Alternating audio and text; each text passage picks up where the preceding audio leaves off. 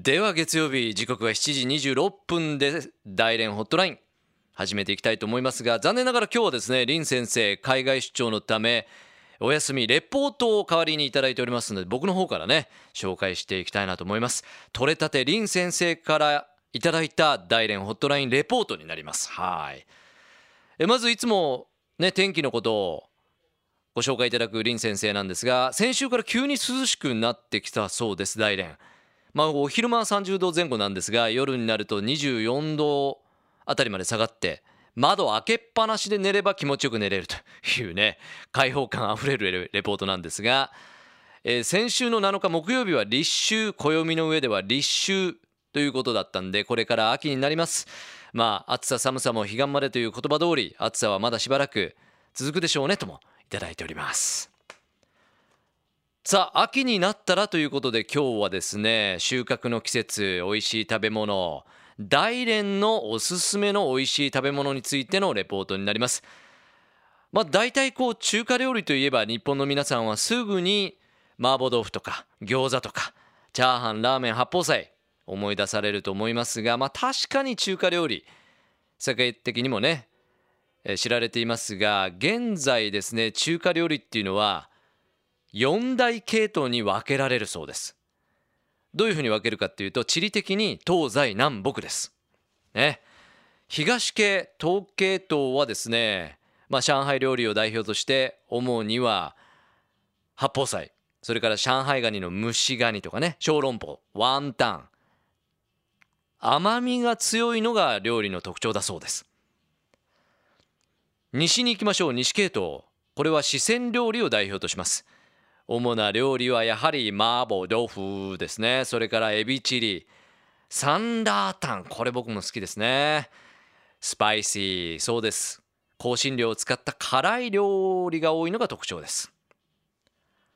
続いて南行きましょう。南方系ですけれども広東料理が代表です。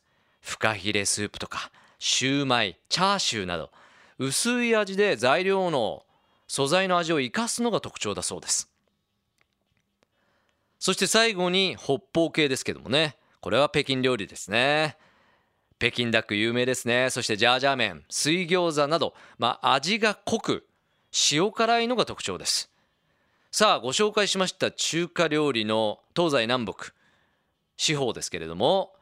ではこの大連ホットライン大連が属する大連料理はどこだと思いますか？スタッフが考えてますけどもね。悩んでますね。ニコッと笑ってますけどもね。はい。正解は北です。北京と一緒なんですね。うん。大連は中国の北の方北方にありますので北方料理に属しているとは言われますが料理的にはですね、えー、林先生はあまりそちらに属してないと独自性があるということです。例えば海鮮料理。ね。まあ海が近いんである意味日本料理に近いかもしれないという林先生のレポートですね。中国の都市の中で唯一生で刺身を食べる都市大連です。刺身の他に生ウニナマコアワビなどなどいろんな魚貝類も食べます。一番有名なのがヒラメの刺身美味しそうですね。生ウニもいいですしホタテさより揚げ。たまんないですね。そしてですね何でも大連では最近海の蝶蝶っていうのはイチョウの蝶ですけどもねが流行ってるそうです。どのレストランに行っても海鮮料理この海蝶出てくる。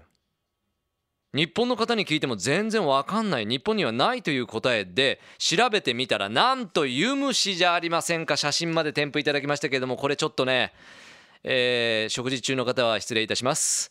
えー、ちょっとな感じですよね。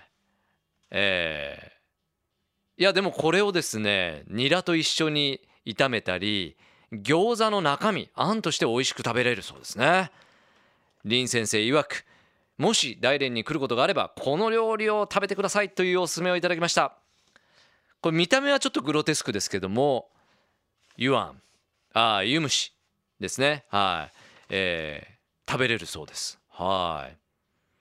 ちなみにこの大連本場の地元料理を食べるとなれば一番高級なのはワンポーというとこですね。ちょっと高めだそうなんですが接待とかにはいいかもしれませんね。続いて天天漁港おすすめいただきました。まあいろんな海鮮料理が食べられるということです。ね。えまあこのようにおすすめいただいている通り林先生。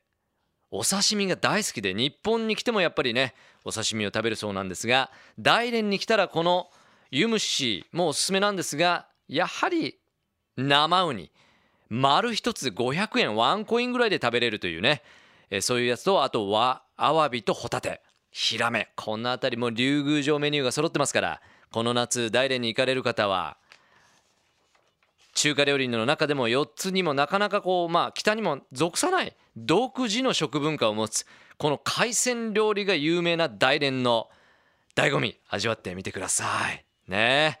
いやー林先生海外研修ね。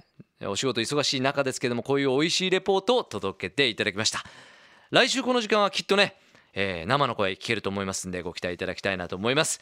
というわけで大連ホットライン今日は秋に向けて収穫の季節大連のおすすめ美味しい食べ物林先生レポートでした。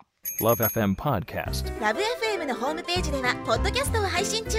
スマートフォンやオーディオプレイヤーを使えばいつでもどこでもラブ f m が楽しめます。ラブ FM.co.jp にアクセスしてくださいね。LoveFM Podcast